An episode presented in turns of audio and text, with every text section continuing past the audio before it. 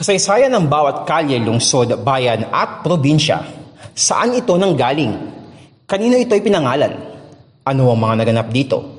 Tunghayan ang mga literal na kwentong bayan dito lang sa GPS Podcast.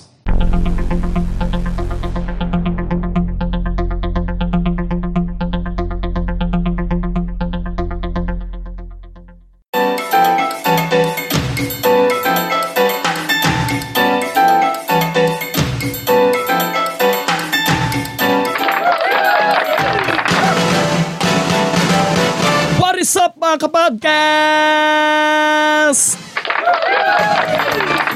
Ito ang podcast show na literal na kwentong bayan, ang GPS Podcast. Maghahating gabi ng ikadalawamput isa ng Mayo taong kasalukuyan, isang sunog ang sumiklab sa makasaysayang gusali ng Manila Central Post Office. Nagsimula ang apoy sa basement at kumalat sa halos kabuuan ng gusali. Marami ang nalungkot sa pagkasunog ng makasaysayang gusali na iyon na nagsilbing pamana ng ating nakaraan. Ang sunog na sumiklab sa post office ang ikalawang beses na napinsala ang istruktura ng gusali. Unang beses itong napinsala noong Battle of Manila ng 1945. Sa episode na ito mga kapodcast, pag-uusapan natin ang kasaysayan ng Manila Central Post Office Building at ano nga ba ang naging sanhi ng pagkasunog nito.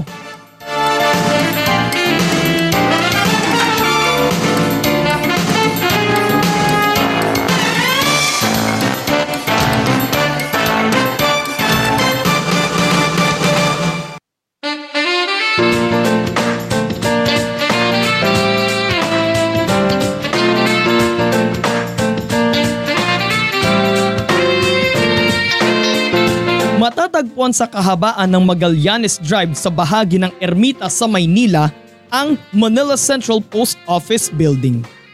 Nasa harap ng gusaling ito ang Liwasang Bonifacio at nasa tapat naman nito ang Manila Metropolitan Theater o MET. Malapit din ang gusaling ito sa Pasig River na malapit rin sa Jones Bridge. Ang gusali ng Manila Central Post Office ang nagsisilbing opisina ng Philippine Postal Corporation o PhilPost, isang government-owned and controlled corporation o GOCC na nangangasiwa sa pagpapadala ng mga liham at iba pang mga dokumento pati na mga parcel sa iba't ibang bahagi ng Pilipinas at sa buong mundo. Itinatag ang PhilPost noong 1767 pinangalan ng Bureau of Posts noong September 15, 1902 sa bisa ng Act No. 462 ng Philippine Commission hanggang sa makilala na ito ngayon bilang Philippine Postal Corporation.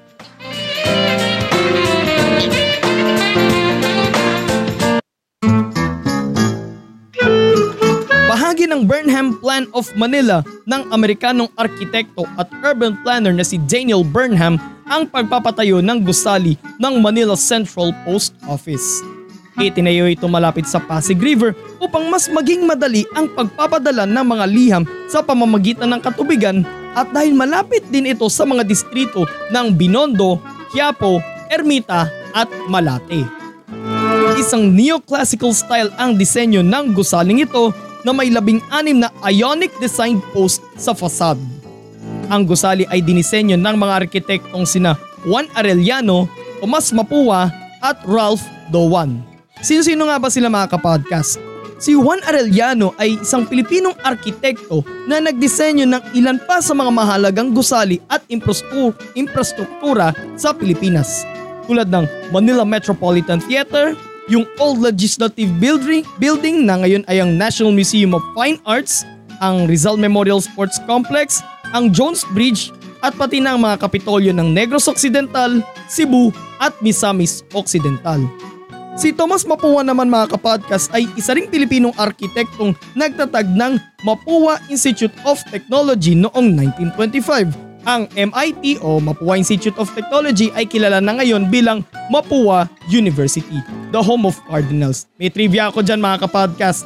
Si yung moniker ng Mapua which is cardinals, ang nag-isip nun ay mismong si Tomas Mapua sapagkat siya ay isang malaking fan ng St. Louis Cardinals sa Major League Baseball. And Si Ralph Dowan naman ay isang Amerikanong arkitektong nagsilbi bilang consulting architect ng Bureau of Public Works. O yan ha, dagdag trivia mga kapodcast. Saan na tayo? Okay. Ang konstruksyon ng gusali na pinangangasiwaan ng kumpanya ng arkitekto rin at civil engineer na si Pedro Siocchi ay nagsimula noong 1926 at nakumpletong itayo noong February 1928.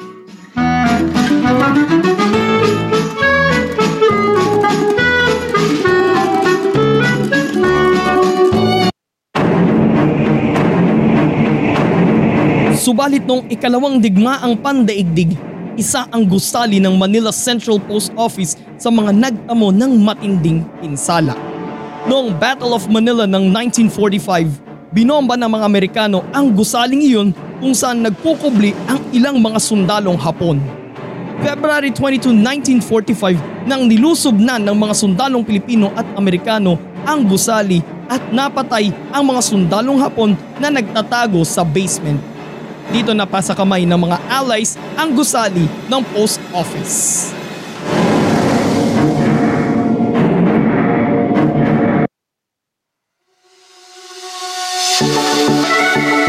Matapos ang ikalawang digmaang pandaigdig, muling itinayo ang gusaling iyon noong 1946 ayon sa orihinal nitong disenyo. Taong 2003 naman nang magkaroon ng negosasyon sa pagitan ng pamahalaan ng Pilipinas at ng Sino Group ang nagmamayari ng Fullerton Hotel sa Singapore. Plano kasing gawing 5-star hotel ang post office building. Kasi yung Fullerton Hotel sa Singapore mga kapodcast ay ito rin yung dating gusali ng kanilang uh, post office. Subalit ayon sa nooy kalihim ng turismo na si Richard Gordon, hindi na nagpatuloy ang negosasyong iyon dahil sa mga hindi magagandang kaganapan sa politika sa Pilipinas noong panahong iyon. Ayon naman sa naging ulat ng Vera Files, kaya hindi nagpatuloy ang negosasyon dahil hindi malaman kung ang Singapore-based conglomerate ba ang magmamayari ng planong hotel o kung may bahagi ba doon sa ownership ang pamahalaan ng Pilipinas. Dagdag pa riyan ang pag-apaw ng Pasig River na nagiging sanhi ng mga pagbaha. Muling nagpahayag ng interes ang Sino Group na buhayin ang planong ito noong 2012 subalit hindi na ito nagpatuloy pa. Idineklara naman ng National Museum of the Philippines ang gusali ng Manila Central Post Office bilang isang important cultural property noong 2018 dahil sa pambihirang kultura, sining at halaga nito sa kasaysayan ng Pilipinas na sapat para mabigyan ito ng pondo mula sa pamahalaan upang mapanatili at mapangalagaan ang istruktura ng gusali.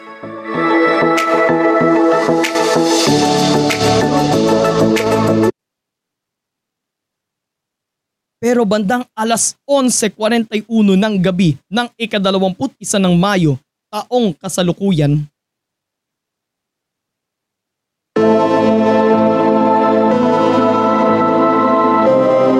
Inupok ng apoy ang makasaysayang gusali ng Manila Central Post Office. Bandang alas 5.54 ng umaga kinabukasan nang umabot sa general alarm ang sunog sa gusaling iyon. Mahigit 80 truck ng bumbero ang rumesponde at nagtulong-tulong upang maapula ang apoy. Inabot ng mga nasa 30 oras o mahigit isang araw ang idin bago ideklarang fire out ang sunog bandang alas 6.33 ng umaga ng igadalawamput-tatlo ng Mayo. Ayon sa investigasyon ng Bureau of Fire Protection o BFP, BFP, BFP, sorry, BFP, Nagsimula ang sunog sa isang nakadiskargang baterya ng sasakyan na uminit hanggang sa sumabog at nakahawa pa sa iba pang mga combustible materials tulad ng mga office supplies, thinner at mga lata ng pintura na nakaimbak sa Mega Manila storage room sa basement. Lalo pang lumaki ang apoy dahil sa mga liham, parcel at mga postage stamps na nadamay sa sunog. Kinumpirma ng Philippine Statistics Authority o PSA na may mga national ID na dapat sanay ide-deliver sa iba't ibang bahagi ng Maynila ang nadamay din sa sunog. Sa investigasyon din ng BFP, nasunog ang istruktura ng gusali na yari sa kahoy mula sa basement hanggang sa ikalimang palapag. Aabot sa 300 milyong piso ang halaga ng mga napinsala. Gabing limang katao, kabilang ang ilang bumbero, ang nasugatan. Sa live stream ng, sa Facebook page ng Manila Public Information Office, sinabi ni Manila Mayor Hani Lacuna Pangan na makikipagtulungan ang lokal na pamahalaan ng lungsod ng Maynila sa national government upang maibalik at maayos ang istruktura ng gusali ng Manila Central Post Office. Nangako naman ng National Commission for Culture and the Arts o NCCA na tutulong sila sa pagsasaayos ng makasaysayang gusali. Naghain naman ng resolution si Senator Robin Padilla at ang mga bumubuo ng House Special Committee on Creative Industry and Performing Arts na pinangungunahan ni Pangasinan 4th District Representative Christopher De Venecia upang imbestigahan ang insidente. Samantala, ininspeksyon ng Interagency Task Force on Cultural Heritage noong ikawalo ng Hunyo taong kasalukuyan ang gusali ng Manila Central Post Office bilang bahagi ng planong i-restore muli ang makasaysayang gusali na halos isang siglo na ang tanda.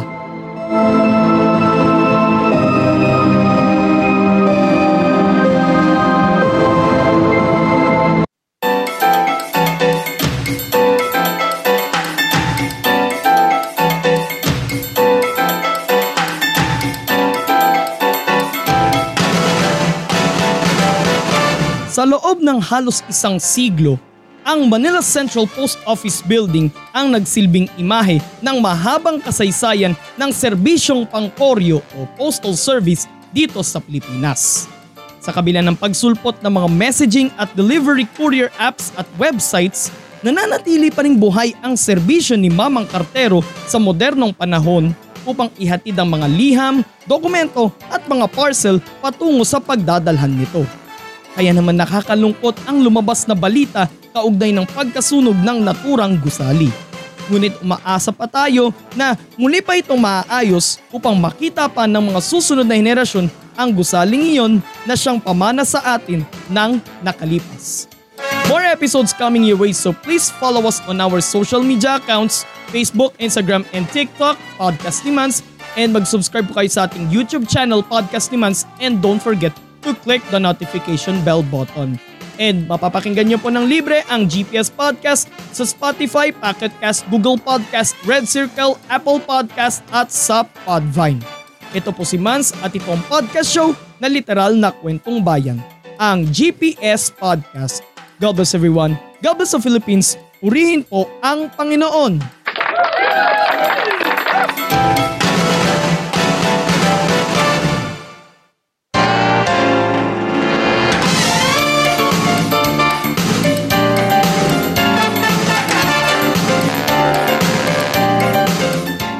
At yan ang isa na namang makabuluhang kwentuhan dito lang sa GPS Podcast. Walang chismisan, kwentuhan lang.